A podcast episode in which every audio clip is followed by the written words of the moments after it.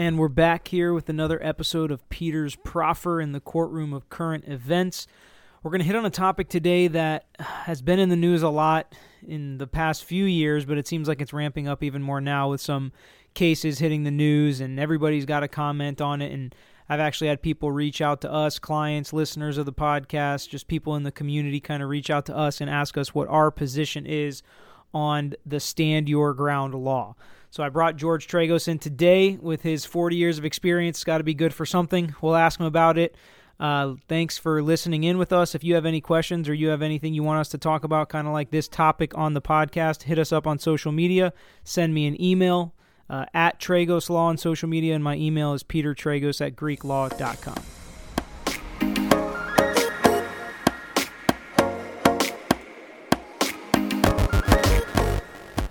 All right, so we're in here today with my dad, George Tragos, criminal defense attorney, been one forever, been around for multiple different law changes on this issue.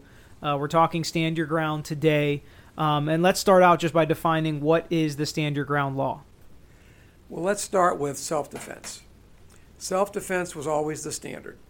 You could defend yourself if someone was trying to hurt you, trying to shoot you, trying to shoot someone that you love that's with you. That's always the way it's been. The difference has been you had to retreat. In other words, if you could get away without killing somebody or shooting somebody, you had to run Meaning, and get out of the situation. Right. If there was a way to avoid the physical or, or violent situation, you had to do that first. That's Right. what was expected of someone. Right. That's how it used to be. That's how it used to be. It's called the castle doctrine, where you could protect yourself. You could protect your castle. Meaning your home. Right. But that changed with Stand Your Ground. Stand Your Ground did one big change. You don't have to retreat. If someone is threatening you, if you're scared that someone is threatening you, going to hurt you, or cause great bodily harm to somebody that's with you, and you can prevent it, even if you could retreat, you could still shoot that person, or you could harm that person to protect yourself. You don't have to retreat anymore, and that's the big change that Stand Your Ground caused. Well, and there are a lot of distinctions with stand your ground. So let's first start out with equal force. What what does equal force mean in the elements of self defense and stand your ground? Well, the key is reasonableness. Is it reasonable to have that fear? And is what you did reasonable to protect yourself? So, if someone is spitting on you and you shoot them with a gun, that's not reasonable. But someone is shooting you with a gun, pointing a gun at you, trying to stab you, and you shoot back at them, that is a reasonable response to the threat. Okay, and how would you then describe the difference in procedure now that we have this stand your ground law than how self defense used to be? Well, before 2017, the Stand Your Ground required a hearing, and the hearing had the burden on the defendant to prove that he qualified for the self defense, he didn't retreat, and it was an appropriate and reasonable response. Okay, well, hold on. So you're saying it has a hearing. Explain the procedure a little bit more for people that don't understand how court proceedings go. Normal defenses, you just say, I have this defense, and then you try to use it at trial, basically. All right, this hearing happens before trial, happens before a judge, and the judge makes the decision whether or not you have immunity under Stand Your Ground and therefore cannot be prosecuted for the crime you're accused of. So this hearing, which you have to file for ahead of time, saying you have a stand your ground defense, right? Right. Okay, so you file that, you have a hearing, and this hearing can get your case completely thrown out. Totally thrown out. And you would be declared innocent and you walk out of the courtroom. So the hearing is basically like a mini trial where you put on actual evidence that shows that you qualify for the stand your ground immunity, right? Right. It was the, the burden again was on the defense before 2017. Which is really interesting because, you know, in our jury selection, when we pick our jury in our criminal defense trials, we harp on the defendant has no burden in the United States. We don't have to do anything. We could sit there and play chess and do nothing. And the state's got the burden, the biggest burden, everything. Well, in this situation, the d- criminal defendant in the United States does have the burden. So, talk about why that's so important. Well, you know, that's not an unusual situation. In insanity defenses, the defendant has the burden. In entrapment defenses, the defendant has the burden. When there's an affirmative defense the defendant is trying to put forth, they do have the burden. And the reason for that is you're basically saying, yes, I committed the crime, but there was a reason that I did it that makes me not guilty of this crime. Right. There's an excuse. Right, exactly. So that's why the burden then shifts to the defendant is you're not saying I didn't do it anymore. You're saying there's a valid reason why I did it. Right. The difference is on those I mentioned, those happen at trial. The legislature said you're going to have a separate hearing for the judge to make the ruling. Be be more specific. When you said those that you mentioned, the insanity defense, the entrapment defense, all that happens in the course of your trial. Right. And the where- juries make a ruling on those. Right. So you're trying to prove that at trial as the defendant. This stand your ground law has a separate hearing way beforehand where you try to prove that you you qualify for it. And so if you win, you go home. What happens if you lose? Well, if you lose, then you're going to go to trial. Uh, we have a recent case um, in Dade City. We know about the theater case where a guy jumped over the seats in a theater, and the guy that he jumped at shot him and killed him. And he had a cell phone in his hand. And he was claiming that he had a reasonable belief that he had to defend himself to such an extent that he had to shoot and kill the guy. Well, they had the hearing. That trial's got to be a year away, but we had the hearing just recently, and the judge found that it did not qualify for the stand your ground defense, and therefore he's going to have to go to trial. But there's an interesting point. In 2017, the legislature changed the law. They said that the burden was on the prosecution to prove by clear and convincing evidence that it was not justified by stand your ground. So now the burden has shifted to the prosecutor. Question that's in a lot of courts right now does that person in Dade City who already had their hearing, the trial hasn't occurred yet, are they entitled to a new hearing now? Where now, instead of them having the burden of proving, does the prosecution now have the burden and there's going to be a second hearing? So you're going to have multiple trials and multiple hearings even before you get to trial about whether or not stand your ground applies. So you're asking then whether it's going to be retroactive is something that has not been decided yet. Right. The And retroactive means you go back before this thing was a law and apply it to all the cases that it would apply to now as to not be unfair just because you happen to get arrested in 2018 versus 2016. In Miami, the appellate court ruled that it was not retroactive. Here, the Second District Court of Appeals, the one we're under in Clearwater, ruled that it was retroactive. Which is interesting because isn't it true that most criminal statutes are whatever statute is in place at the time you were arrested? That is correct. So that's the norm usually. That is the norm, but the Supreme Court has accepted jurisdiction, and they're going to make a ruling to determine whether or not someone whose case is still pending, whether that applies to them. The fact, again, it's a very important fact. The prosecution has the burden. So if the prosecutor cannot prove by clear and convincing evidence, then you're you're a free man because stand your ground is going to apply. So the burden is clear and convincing evidence? clear and convincing evidence. Okay, and that's different than a normal criminal trial where it's beyond a reasonable doubt. Right. So they have a lower burden to prove this stand your ground evidence than what they would have to actually prove the crime. Right, it's, but it's not a preponderance of the evidence, which is even lighter. It's still a little heavier. Right. It's a heavy burden. So a civil trial, and this can be a whole other podcast topic, but a civil trial, the burden is preponderance of the evidence. Right. This is a step up from that, clear and convincing, and it's defined by the word clear and convincing evidence, and then you have beyond a reasonable doubt, which is the highest level. which is going to raise you know, later on. It's going to raise the, the justifiable homicide uh, statistics because prosecutors aren't going to want to go to trial with that heavy burden, or go to the hearing, excuse me, with that heavy burden, because they know it's going to be tough for them to justify the fact that someone who shot someone else in a fight or something like that is not a stand your ground uh, uh, defense, and therefore they don't want to mess with two trials. They don't want to do it. Yeah, that does that's a huge change when you shift the burden. I Yeah. mean, you, you can think about that in any case if you have to prove something or if you just have to see if somebody else can prove it. You know, everybody always says prove it. Well, it's a lot harder to prove it than to have somebody else prove it. So, while sticking with some of the distinctions with stand your ground, talk a little bit about the objective versus subjective fear that your life's in danger. All right.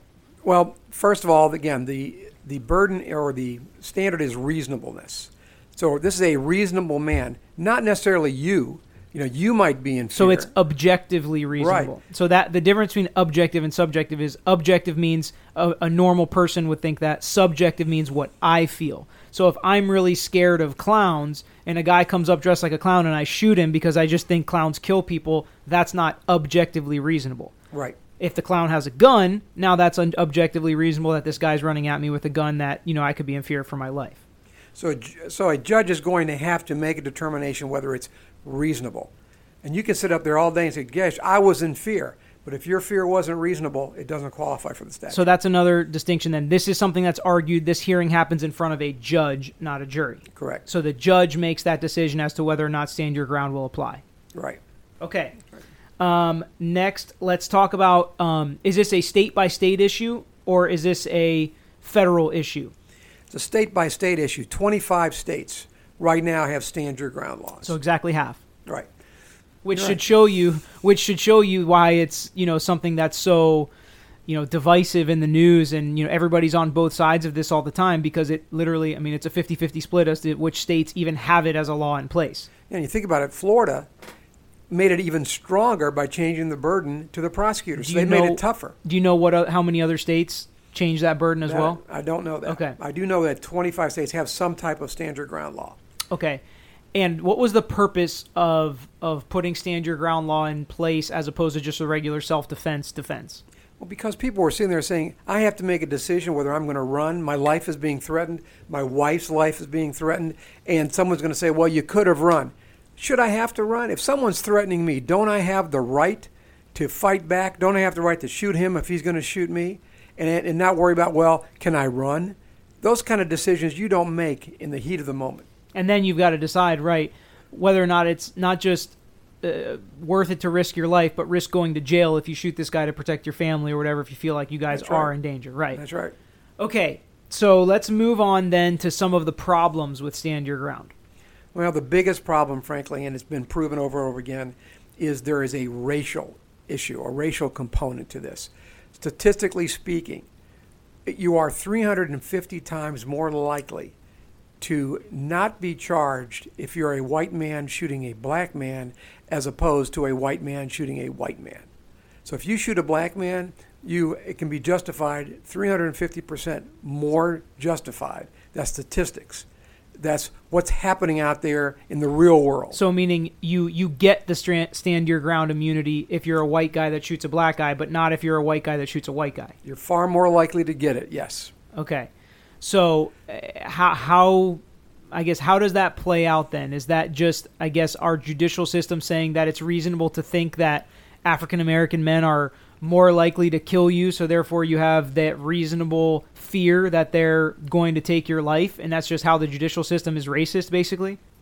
Psychologists and blind studies have found that white people just fear African Americans. That it's just it just it happens. Sometimes you know you don't know it; it's unconscious, but there's an aura that's created, and because of that fear, it's more likely that a white person is going to feel that it's reasonable to shoot a black person. It's going to be So it's of it. basically there is a beneath the surface racial bias that is still in existence in this country. yes. Okay. And when you do the statistics on justifiable homicides, like I just we just talked about, it absolutely proves out. Okay, so what is being done then? I guess that can take us into the McGlockton case then. Um, uh, so ta talk about what happened in that case and what are some of the issues. Well, that may be a classic example. You have a white man shooting a black man, and if anybody saw the video, and I've seen the video, and I'm sure a lot of your listeners have seen the video, here you have an African American walking away from the situation, and the white man shoots him. And then we have the sheriff saying, This is a difficult case, and, and we didn't arrest anybody. And he really, another thing too, he didn't say that there was an innocent, the white man was innocent. What he said was, I'm referring it to the state attorney's office. He's passing the buck, basically, saying, Let the state attorney make the decision. Let them decide whether or not stand your ground applies because the state attorney is now going to have the burden, if they do charge him, of going to that hearing and proving by clear and convincing evidence that it was not stand your ground. So what role does the sheriff play in this entire series of events dealing with stand your ground? Any law enforcement officer has to make a decision whether they're going to arrest somebody or not arrest somebody. And it's based on probable cause. So if you have probable cause, you arrest the person. The state attorney eventually makes the final decision whether someone's going to be charged. So it's just like any other case. Just like any other case. In this case, the sheriff decided not to arrest anyone. But So- it doesn't mean there's not going to be a charge coming down the road. Right, but that does mean that's that says something very big that they didn't arrest him. Well, it it says that they felt that stand your ground is appropriate, and that's what the that's what the sheriff said. But he did use the wrong standard. He used an objective standard instead of the reasonable man standard. But he said he felt that individual that was on the ground felt he was in he was in danger. That's not really it. Was it a reasonable man? Would they have felt they were So he danger? used the subjective standard. You're yeah, saying. subjective. Yeah, he used Okay. the wrong standard. okay, so he said subjectively this guy was in fear, not objectively. Right. In this case, I've, I've got to say that I think he made a mistake. And what's really unusual is the National Rifle Association, who pushed for the legislation, is criticizing the sheriff, saying the sheriff made a mistake. Because this was a situation where it was obviously, at least I think it was obvious, a reasonable man would not have done the shooting. And the sheriff is a friend of mine. He's a lawyer. Uh, I like him. I voted for him, but I think he made a mistake. Yeah, and I guess well, the NRA would be against this. Just like I mean, everybody should be objectively, to use that word again, against this decision specifically because it seems pretty obvious from the video. Um, and I guess that's the issue. So the NRA and anybody pushing for this stand your ground law, this doesn't help your cause. This kills your cause for stand your ground because I mean this this just shows how it can be taken advantage of. And I mean I think as we've talked about already, the studies have showed and psychologists have showed really that there is a racial element to stand your ground, just like we did a whole podcast on the racial bias of the judicial system. I mean, this is just another way that it really is showing very clearly in the numbers. Well, legislators are already jumping on this example as to why stand your ground should change. They've already come out publicly. You've seen them quoted in the press. Uh, they're using this particular case to show that stand your ground doesn't work, or it's abusive, or it's racial. One or the other. What are some of the changes they want to make to the stand your ground law? Well, they want to abolish it, for one thing, or they want to take away the burden so the burden's on the defense instead of on the prosecution. There's also a lot of studies, even the governor has a study commission on Your Ground, where they want to educate people. And so they think if you really educate law enforcement as to really what it means, it will help in the way law enforcement enforces this particular statute in this case, and the buck always stops with the state attorney, the state attorney is the one who's going to have to make the ultimate decision. So the sheriff in our case has passed it to Bernie McCabe, the state attorney.